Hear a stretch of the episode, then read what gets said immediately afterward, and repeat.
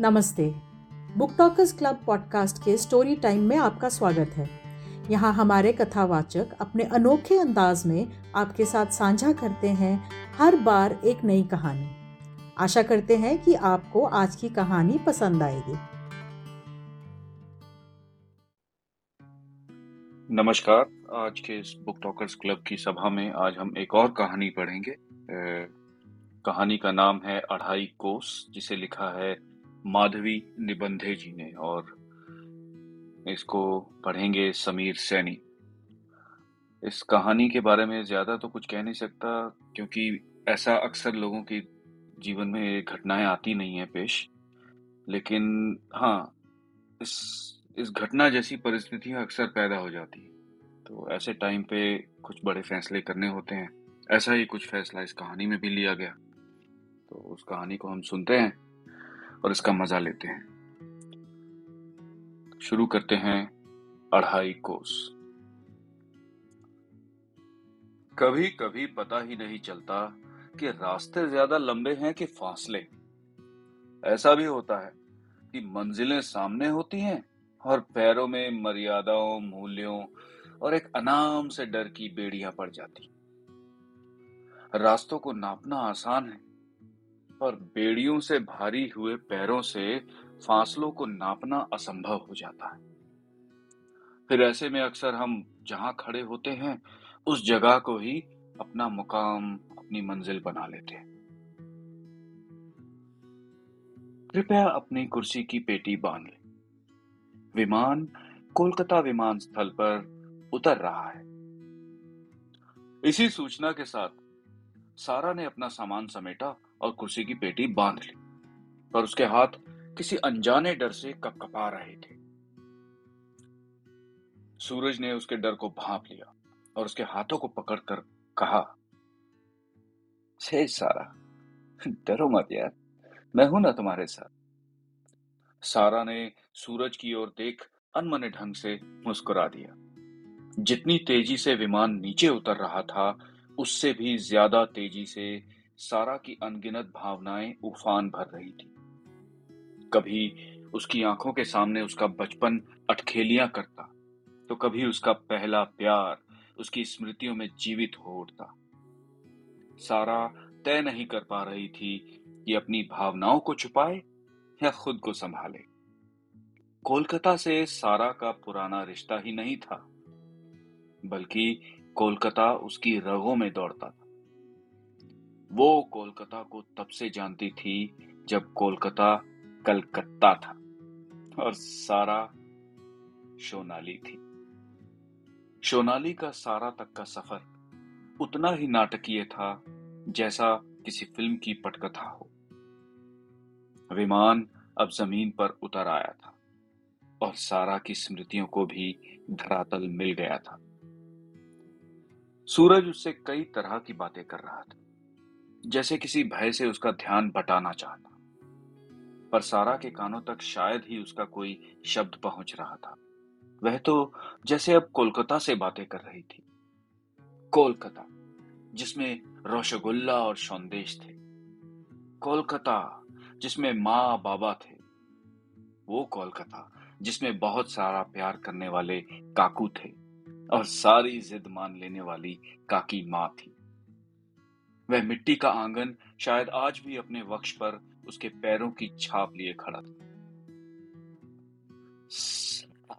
हे सारा क्या हो गया तुम? थक गई हो क्या? कुछ देर सो जाना जब होटल पहुंचाएँगे सूरज ने उसे जैसे किसी अंधेरे कुंजन से खींचकर बाहर निकाला। सारा ने हाँ में अपना सिर हिला दिया और जल्दी ही सारा और सूरज कार में बैठ गए। जैसे जैसे कार कोलकाता की सड़कों पर दौड़ती जा रही थी वैसे वैसे सारा के मन में कई सारी भावनाएँ एक साथ हिलौरे मारने लगी। उसे समझ में नहीं आ रहा था कि वह रोए या खुश हो। उसने अपने कोलकाता के भौगोलिक ज्ञान को खंगालना शुरू किया। तभी सूरज ने उसका हाथ पकड़कर कहा, सारा, मैं समझ सकता हूँ। कोलकाता से तुम्हारा पुराना रिश्ता है ना? क्या तुम्हें कुछ याद आ रहा है? देखो, दिमाग पर ज़्यादा ज़ोर मत दो। लेकिन हाँ अगर कुछ याद आए तो मुझे ज़रूर बताना। और अगर तुम्हें कहीं जाना हो तो भी बताना। मैं तुम्हें ले जाऊँगा। सारा आश्वस्त तो थी, पर उसने कुछ कहा नहीं। बस सूरज के कंधे पर अपना सर रख दिया। जल्दी ही होटल भी आ गया। सूरज खाना खाकर सो गया। और सारा सारा उस पंचतारा होटल के जगमगाते कमरे में भी अपनी स्मृतियों के दिए जला रही थी। बाबा के साथ साइकिल की सवारी करते हुए उसने कई बार उनसे पूछा था, बाबा, हम होटल में खाना खाने कब जाएँगे? और तब बाबा कहते थे, अरे, जब तुम बड़ी अफसरानी बन जाओगी ना, तब जाएँगे। सारा के होटल पर वही बचपन वाली मासूम हँसी आ गई। तब उस होटल की जगमगाहट में उसे सितारे नज़र आते थे। और आज वही रोशनी उसके मन के अंधेरे को जरा भी कम नहीं कर पा रही थी। दृष्टिकोण और परिस्थितियाँ कब बदल जाती हैं, समझ नहीं आता। लैंप की पीली रोशनी में सारा का चेहरा चिंता मग्न ज़रूर दिख रहा था, पर चिंता उसके सांवले सौंदर्य को जरा भी कम नहीं कर पाई थी। सांवला पर चमकदार चेहरा, मछली की तरह कटीली आँखें, औसत ऊंचाई और शरीर एकदम नपातुला। वैसे तो उसकी शादी को दो साल हो चुके थे, पर अभी भी कौमार्य किसी किशोरी का सा ही था। ऐसा लगता था कि कोलकाता का काला जादू उसके काले बादल, बालों से ही निकला है। शायद इसी काले जादू ने सूरज को उसे अपने मोहपाश में बाँध रखा था। पर क्या सिर्फ़ सूरज ही था जो इन बालों की काली माँ पर मोहित था? या फिर इससे पहले भी कोई इनमें उलझा था? इस पहेली को सारा सुलझा नहीं पा रही थी, पर उसने अपनी लटों को ज़रूर सुलझा लिया था और वह सोने चली गई। सूरज पेशे से डॉक्टर था। वह खुद अनाथ था, इसलिए अकेलेपन और बेबसी के दर्द को अच्छे से पहचानता था। वह एक सेमिनार के लिए दिल्ली से कोलकाता आया था। अब अगले दस दिनों के लिए यह होटल का कमरा ही उसका घर था। चूँकि उसे पता था कि सारा का कोलकाता से कुछ रिश्ता है, इसलिए वह उसे भी यहाँ ले आया। पर उसे यहाँ लाकर उसने ठीक किया या नहीं, यह तो आने वाला समय ही बताने वाला था। गुड मॉर्निंग इस प्रफुल्लित आवाज़ से सूरज ने सारा को जगाया। हाँ तो सारा। आज तुम चाहो तो कोलकाता घूम आओ। देखो, मैं तो शाम को पाँच बजे लौटूँगा। और फिर हमें मेरे किसी साथी के घर डिनर डिनर के लिए जाना है। सारा ने सिर्फ़ हाँ में सिर हिला दिया। थोड़ी ही देर में सूरज चला गया और सारा होटल के ग्यारहवीं मंजिल के अपने कमरे की खिड़की से पूरा कोलकाता देख रही थी। अब उसके विचारों, स्मृतियों को नई चौखट मिल गई थी। वह सोचने लगी खिड़की से जब सब कुछ इतना छोटा नज़र आता है और कितना साफ़ भी, ऐसा लग रहा था मानो उसे कोई दूरबीन मिल गई। उस कांच की खिड़की से बाहर की गर्म धूप अंदर नहीं आ रही थी, पर सारा धूप को छूना चाहती थी, उसे महसूस करना चाहती थी। इस धूप का सारा की परछाई से कोई ना कोई तो रिश्ता ज़रूर था। पर क्या यह रिश्ता सारा को परेशान कर रहा था? या वह इस धूप को अपनी परेशानियों से मुक्ति पाने के लिए ढूंढ रही थी। वह पूरा दिन सारा ने होटल में ही गुजारा। अब शहर ने धूप की चुनरी उतार कर सितारों का घूंघट ओढ़ लिया था। सूरज भी वापस आ चुका था। अरे सारा, तुम अभी तक तैयार नहीं हुई? सूरज ने पूछा तो सारा ने चौंक कर कहा, अरे हाँ सूरज, मैं भूल गई थी। हमें किसी के घर जाना था ना? अरे, कोई बात नहीं, सारा। अब तैयार हो जाओ। हमें यहीं पास में ही तो जाना है। कुछ ही देर में सूरज और सारा अपनी कार में सवार हो गए। अंधेरा शायद हमेशा ही हमें अतीत की सैर कराता है। और अब सारा को ऐसा लग रहा था, मानो वह किसी कार में नहीं, बल्कि टाइम मशीन में बैठी हो। और यह टाइम मशीन समय की जिस गली से गुजर कर जा रही थी, वह उसे जानी पहचानी लगी। अतीत का शोर उसे कर्कश सा लगने लगा। कई सारे चेहरे उसे हर तरफ़ से घेरने लगे। कार एक संकरी सी गली में मुड़ी। अब सारा की धड़कने रेलगाड़ी की रफ्तार से दौड़ रही थी। सांस इतनी तेज, मानो अभी लंबी दौड़ लगा कर आई उसने सूरज की ओर शंकित नज़रों से देखा, पर वह तो बिल्कुल शांत था। उसने पूछा, सूरज, हम किसके घर जा रहे हैं? कौन सा घर है उनका? सूरज ने आश्चर्य से सारा की ओर देखा और पूछा, अरे, क्या हुआ? क्या तुम इस जगह को पहचानती हो? अरे सारा, देखो, अगर तुम्हें कुछ याद आ रहा है ना तो प्लीज़ बताओ। सारा को लगा मानो उसकी चोरी पकड़ी गई हो। उसने कहा, नहीं नहीं नहीं सूरज, मैं तो बस ऐसे ही। तभी गाड़ी एक जर्जर, परंतु हवेली नुमा घर के सामने से गुजरी। सारा बड़ी देर तक उस हवेली को देखती रही। मानो उसकी आँखें आँखें ना होकर कोई एक्सरे मशीन हो, जो दीवार को अंदर तक भेद जाएँगी। सूरज ने सारा को हिलाकर कहा, अरे, पहुँच गए। चलो सारा। तुम ठीक तो हो ना? सारा ने अपनी असमंजस की स्थिति को छुपाने के लिए चेहरे पर नकली मुस्कान की रेखा खींच दी।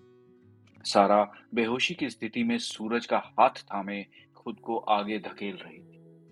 उसकी स्मृतियाँ वही उस पुराने खंडहर में कुछ खोया हुआ ढूंढ रही थी। पर कुछ अगर उसके हाथ लग रहा था तो वही रिश्तों की विडंबनाएँ। जिस खंडहर को सारा निहार रही थी, उसी के पड़ोस में होने वाली दावत के लिए उन्हें बुलाया गया था। पर अब सारा को ना भूख लग रही थी और ना ही प्यास। वह तो बस अब शिष्टाचार निभा रही थी। खाना खाने के बाद सभी दीवान खाने में बैठ सूरज के साथियों ने कहा, अरे भाभी, हमने सुना है आप शास्त्रीय संगीत की बहुत अच्छी समझ रखती अरे तो कुछ सुनाइए हमें भी। इससे पहले कि सूरज ने भी, इससे पहले सूरज ने भी सारा से कई बार गाने की दरख्वास्त की थी, पर वह अक्सर टाल ही देती थी। इसीलिए उसने कहा, अरे नहीं नहीं सारा की तबीयत आज कुछ ठीक नहीं उस पर ज़्यादा दबाव मत डालो। उसकी बात को बीच में ही काटते हुए सारा ने तपाक से कहा, कोई बात नहीं, सूरज। मुझे अब बेहतर लग रहा और उसने राग बिहाग की एक बंदिश गाई। कहते हैं कि इंसान जब सब कुछ भूल जाए, पर मस्तिष्क सीखी हुई कलाओं को कभी नहीं भूलता। उस समय ऐसा लग रहा था, मानो सारा स्वयं स्वरों की देवी हो। उस दिन शायद सारा अपने सुरों से उस खंडहर की एक एक दीवार को भेद कर किसी को देखना चाहती थी। किसी के स्पर्श को महसूस करना चाहती थी। रात को होटल में वापस आकर सारा उसी खिड़की के पास बैठी थी। तभी सूरज ने आकर उसका हाथ थाम लिया और कहा, सारा, जानती हो ना, मैं तुमसे बहुत प्यार करता हूँ। पता नहीं अगर तुम नहीं होती तो मेरा क्या होता? कहने को तो मैंने तुम्हारा इलाज किया, पर सही मायने में तुमने मुझे जीवन दान दिया है।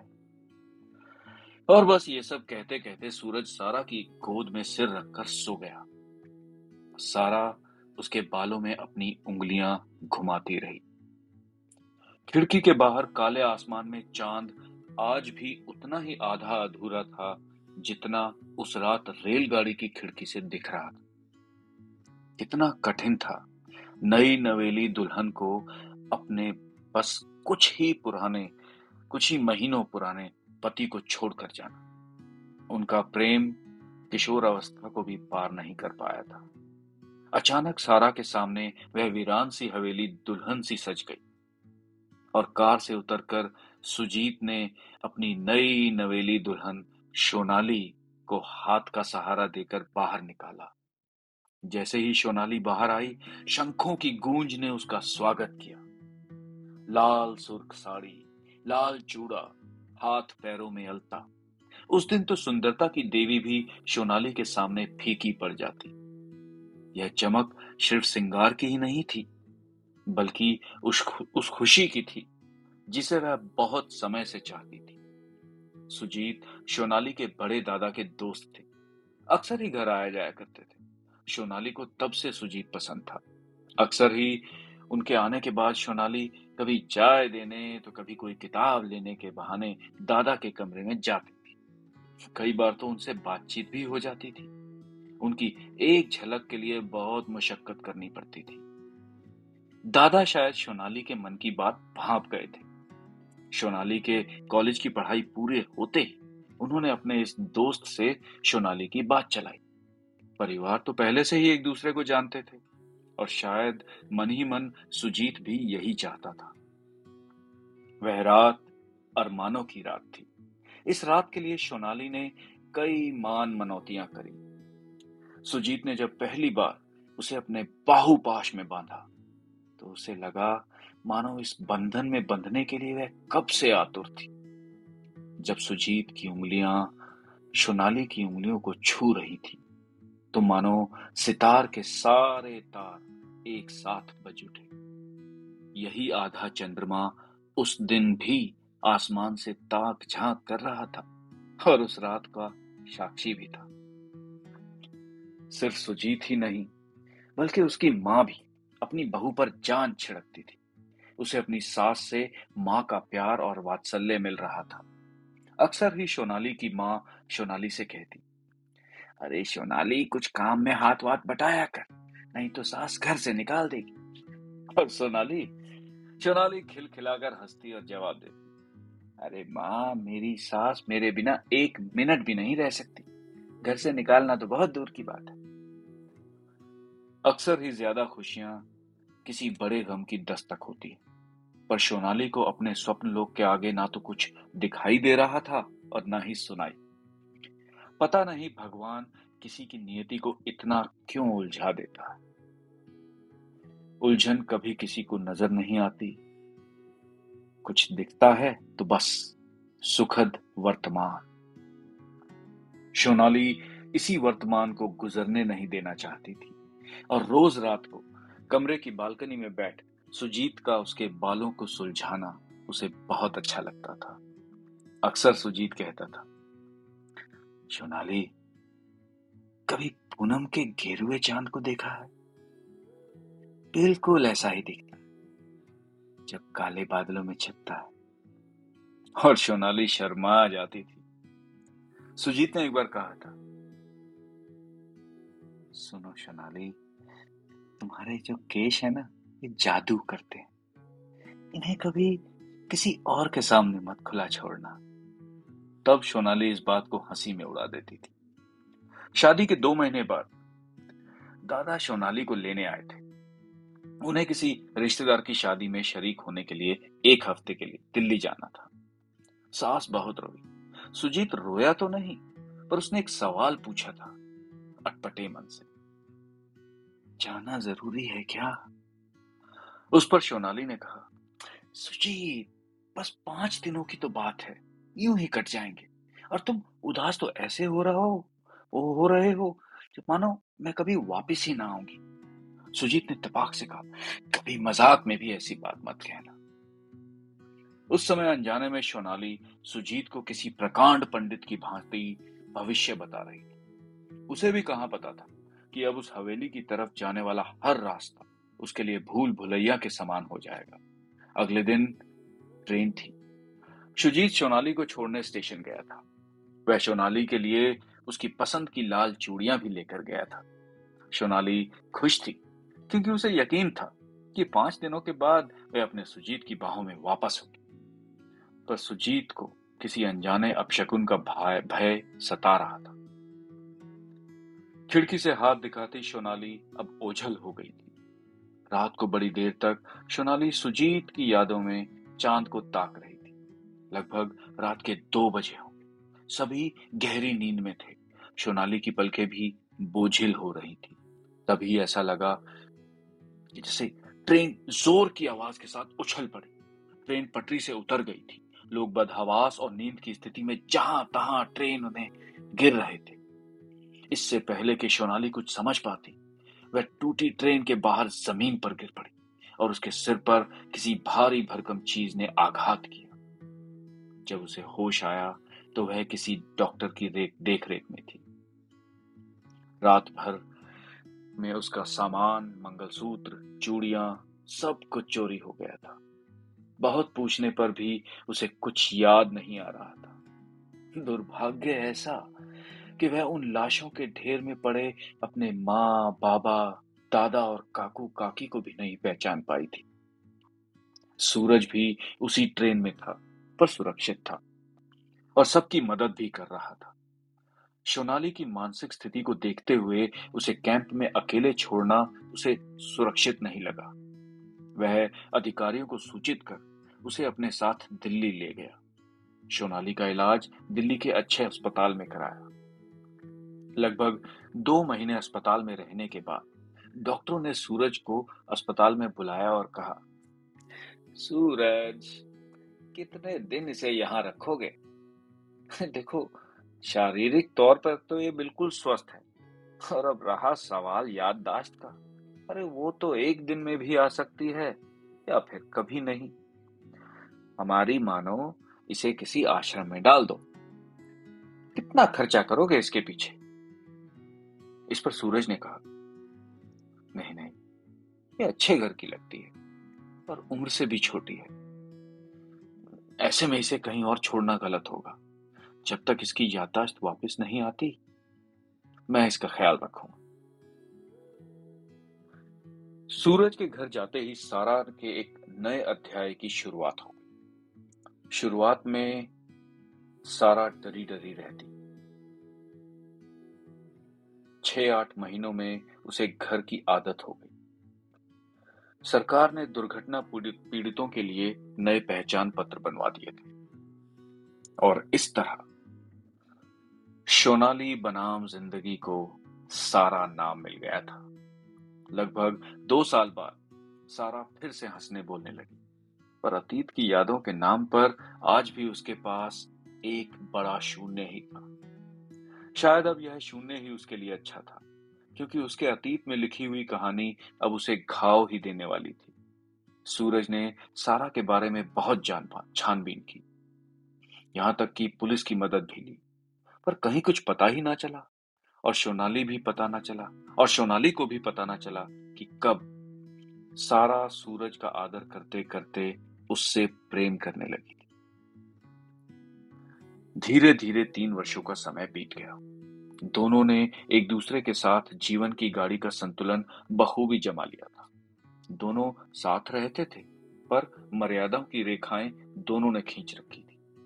लगभग दो साल सारा किसी अनजाने भयावह सपने को देखकर रात को चीख पड़ती। तब सूरज उसके कमरे में सोफे पर ही सो जाता। तीन सालों तक सारा के डर और मानसिक जटिलताओं के साथ सूरज डटकर मुकाबला कर रहा था। इन तीन सालों में सोनाली की मानसिक स्थिति में ही नहीं, बल्कि शारीरिक संरचना में भी काफ़ी बदलाव आए थे। सिर पर लगी चोट के कारण उसके सारे बाल काटने पड़े थे। वह केश अब नहीं थे, जिनका जादू सुजीत के सर चढ़कर बोलता था। तीन सालों का लंबा समय, एक साथ बिताने के बाद एक दिन सूरज ने सारा के समक्ष विवाह का प्रस्ताव रख दिया। सारा आज भी उतनी ही खुश थी जितनी सोनाली सुजीत से विवाह तय होने के बाद थी। उस दिन सारा लाल जोड़े में तैयार हो रही थी। इतने में कमरे में सूरज आया। और बोला, देखो सारा, तुम्हारे लिए क्या लाया? देखो, मेरा अपना तो कोई है नहीं। इसीलिए मैं खुद ही तुम्हारे लिए ये लाल चुनरी और लाल चूड़ियाँ लाया चुनरी और चूड़ियाँ पहनने के बाद जब सारा ने खुद को दर्पण में देखा तो धीरे धीरे उसे आईने में दौड़ती हुई एक ट्रेन दिखी। फिर खून में लथपथ माँ बाबा दिखे। स्टेशन पर अलविदा कहता सुजीत दिखा और बस थोड़ी ही देर में सारा बेहोश हो गई। ज़मीन पर गिर पड़ी। उसका दिमाग अतीत में लगे इस झटके को सहन नहीं कर सका। आज सारा के लिए मुश्किलें बढ़ने वाली थी। जब उसे होश आया तो सूरज उसका हाथ हाथों में लिए बैठा था। साथ ही मेहमान व दोस्त भी। सूरज ने कहा अब कैसा लग रहा है सारा? कुछ, कुछ याद आ गया क्या तुम्हें? अर्धमूर्छित सारा ने जवाब दिया कोलकाता। सूरज ने कहा क्या? कोलकाता? कोलकाता हाँ? और और और कुछ और कुछ बताओ और कुछ याद आया? सारा झेप गई और बोली नहीं मुझे बस कुछ देर आराम करना दो। अब उसकी पूरी दुनिया, उसका अतीत किसी ग्लोब की भांति गोल गोल घूम रहा था। सारा को कुछ समझ आता उससे पहले ही मंडप शहनाइयों से गूंज उठा। समय की चोट ने सारा के जीवन को 180 डिग्री घुमा दिया था। पूरी रात वह अपने अतीत की कड़ियाँ वर्तमान से जोड़ने में लगी हुई थी। पर कहीं से भी उसका भूत वर्तमान के साथ समझौता करने को तैयार ही नहीं होता। उसका मन एक और सुजीत की खोज खबर लेने के लिए बेचैन था और दूसरी ओर सूरज के साथ बिताए तीन सालों को भी नजरअंदाज नहीं कर पा रहा था। इन सब के बीच वह दर्दनाक हादसा, उसे अक्सर झकझोर जाता। उसकी ज़िंदगी दो स्टेशनों के बीच त्रिशंकु सी लटक रही थी। तभी दरवाजे की आवाज़ से अंदर बैठी सारा चौंक गई। सूरज ने कमरे में आते ही कहा सारा। तुम तुम आराम से सो जाओ। देखो, मैं जानता हूँ, तुम बहुत थकी हो, बहुत परेशान हो। और हाँ इतमान रखो, जब तक तुम नहीं चाहोगी, हमारा रिश्ता वैसा ही रहेगा, जैसा शादी से पहले था। देखो, मैंने तुमसे प्यार किया है, इसलिए तुम्हारे भीतर चल रहे युद्ध की वेदना को अच्छे से समझता इतना कहकर सूरज सामने वाले सोफे पर सो गया। सारा अपनी थकान के साथ रात भर जागती रही। जब जब वह सूरज को देखती तो सोचती विस्मृतियों में कितना सुख था। यह स्मृतियाँ ही इंसान को विडंबनाओं के चक्रव्यूह में फंसाकर कमज़ोर कर देती। अगले दो साल, सारा स्मृतियों और असमंजसताओं की नदी में समय की नाव के साथ बह रही। यह लहरें तब सुनामी की लहरों में तब्दील हो गई जब सूरज उसे अपने साथ कोलकाता ले जाना चाहता था। वह चाहता था कि सारा को सब कुछ याद आ जाए, पर सारा अपनी स्मृतियों में विस्मृति ढूंढना चाहती थी। वो वो सब कुछ भूल जाना चाहती थी, जो थोड़ा बहुत भी याद था। विचारों के हिलोरों ने सारा को अचानक भूत से निकालकर वर्तमान में फेंक सूरज का सिर अब भी उसकी गोद में था। सूरज का सिर अपनी गोद में लिए खिड़की से उस आधे चाँद को ताकती हुई सारा आज फिर एक बार अपने अंक में वर्तमान और आँखों में अतीत लिए बैठी थी। रह रहकर उसके जहन में वह मृत हवेली जीवित हो रही थी। अपने प्रथम प्रेम की स्मृतियों को पहुँच नहीं पा रही थी उसके होटल से सुजीत के घर की दूरी कुछ अढ़ाई कोस के करीब थी और उसने दूसरे दिन उस अढ़ाई कोस की दूरी को तय करने का निर्णय लिया। सुबह सूरज ने सारा से कहा, अरे, अगर तुम्हें कहीं घूमने जाना है तो घूम आओ ना, मैं कार भेज देता हूँ तुम्हें। बस खुद का ख्याल रख। सारा ने कहा हाँ सोच रही हूँ आसपास कुछ शॉपिंग कराऊं। सूरज के जाते ही सारा ने होटल के स्टाफ से एक बुरका मंगवाया। यूँ तो सारा अपनी पहचान छुपाने वाली थी, पर फिर भी उसके श्रृंगार में कोई कमी नहीं थी। कार में बैठते ही विचारों की गाड़ी फिर पटरी पर आ गई। कैसे दिखता होगा सुजीत? क्या उसने भी शादी कर ली होगी? क्या पाँच सालों बाद मैं उसे याद भी होंगी? क्या आज भी माँ खाना बनाती होगी? सवालों के काले मेघ छटते ही उसे सामने यथार्थ खड़ा दिखा। हवेली आ गई थी। वह कई भावनाओं के मिश्रण के घूंट पीकर अंदर गई। झुमरी बाग में पानी दे रही थी। यही झुमरी पाँच साल पहले नौकरानी ना होकर ससुराल में उसकी पहली सखी बनी थी। उसने अनजाने में ही पूछ लिया ए झुमरी, बड़े दादा घर पर है क्या? झुमरी ने भी कहा हाँ है ना? पर पर एक मिनट। आपको मेरा नाम कैसे पता? सारा छेप गई। उसने जैसे तैसे खुद को संभालते हुए कहा अरे मेरा एक केस काफ़ी सालों से है वकील बाबू के पास। इसलिए अक्सर मैं आती जाती रहती हूँ। मैंने तुम्हें देखा है। तुम्हें याद नहीं होगा। किसी तरह उसे यकीन दिलाकर वह अंदर गई। तो झुमरी ने कहा आप आप यही इंतज़ार करें। दीवान खाने में बैठकर वह सोच रही थी कि आज जिस दीवान खाने में मुझे रोक दिया गया, उसी घर के कोने कोने में मैं बेधड़क घूमती। इस घर की तो दहलीज भी मेरे कदमों की आहट पहचानती है। क्या जीता जागता सुजीत मुझे सिर्फ़ एक बुरके की वजह से पहचान नहीं पाएगा? और अगर उसने मुझे पहचान लिया तो? कहीं यहाँ आने का निर्णय गलत तो नहीं ले लिया मैंने। पर यह प्रश्न खुद से पूछने में सारा ने देर कर दी थी। पीछे से आवाज़ आई। जी, नमस्कार। मैंने आपको पहचाना नहीं। क्या मैं आपका कोई केस लड़ रहा हूँ? देखिए, आजकल कुछ याद नहीं रहता। सारा ने अपने हाथ को दिल पर रख लिया। जैसे कि अपनी धड़कनों को पकड़ कर रखना चाहती हो। अपनी आँखें बंद कर वह सुजीत की ओर मुड़ी। धीरे से उसने अपनी आँखें खोली। अब उसका अतीत उसके सामने वर्तमान बनकर खड़ा था।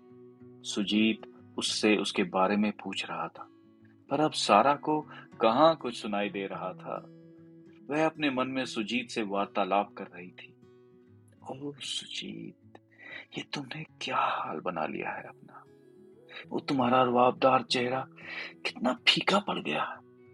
बालों पर सफेदी और ये, ये तुम्हारी जादू कर देने वाली आँखें इतनी पीली कैसे पड़ गई? अच्छा ये बताओ क्या क्या मैं तुम्हें याद हूँ? सारा एकदम जाकर सुजीत से लिपट जाना चाहती थी उसे छूना चाहती थी पर वह बेबस थी। बुरके के अंदर उसकी आँखें सावन बरसा रही थी। कमरे के सन्नाटे को तोड़ते हुए सुजीत के शब्द खाली घड़े में कंकड़ की तरह खनके। मोहतरमा आपने बताया नहीं। आपको मुझसे क्या काम है? सारा ने स्थिति को संभालते हुए कहा, जी जी जी, मैं सोनाली की सहेली हूँ। कई सालों बाद कोलकाता लौटी हूँ। मेरा नाम शाहीन है। मुझे पता चला कि यह उसकी ससुराल है। सुजीत के चेहरे पर ऐसी उदासी छाई, मानो पहले से पतझड़ से जूझ रहे जंगल में किसी ने आग लगा दी सुजीत ने साहस जुटाते हुए कहा, शायद आपको पता नहीं, आज से पाँच साल पहले सोनाली जिस रेलगाड़ी में सफ़र पर निकली थी, वह रेल पता नहीं सोनाली को कहाँ ले गई। सब खत्म हो गया। मेरी सोनाली, मेरा जीवन सब खत्म हो गया।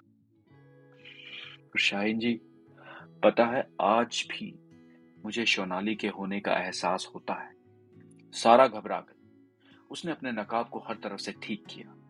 आगे सुजीत ने कहा, आज भी घर के हर कोने में उसकी खिलखिलाहट है। बगीचे की गीली मिट्टी में उसके पैरों की छाप है। तानपुरे की हर तान उसकी आवाज़ की झनकार है। लोग कहते हैं कि मेरी सोना मर गई है। मैं नहीं मानता। वह तो यही है। मेरे साथ इसी छत के नीचे। इतना कहते ही सुजीत के सब्र का बाँध टूट गया। वियोग वेदना बनकर आँखों से बह निकला। करुणा की यह बाढ़ सारा को अपने साथ बहा लेकर, बहाकर ले ही जा रही थी, तभी सूरज का फ़ोन आ गया। सारा अतीत के कुएँ से निकलकर वर्तमान की ज़मीन पर पहुँची। उसने फ़ोन उठाया। हाँ हाँ जी जी, मैं बस आ ही रही इतना ही कहकर उसने फ़ोन रख दिया। वह सुजीत की ओर बढ़ी और बोली, सुनिए, मुझे माफ़ करें।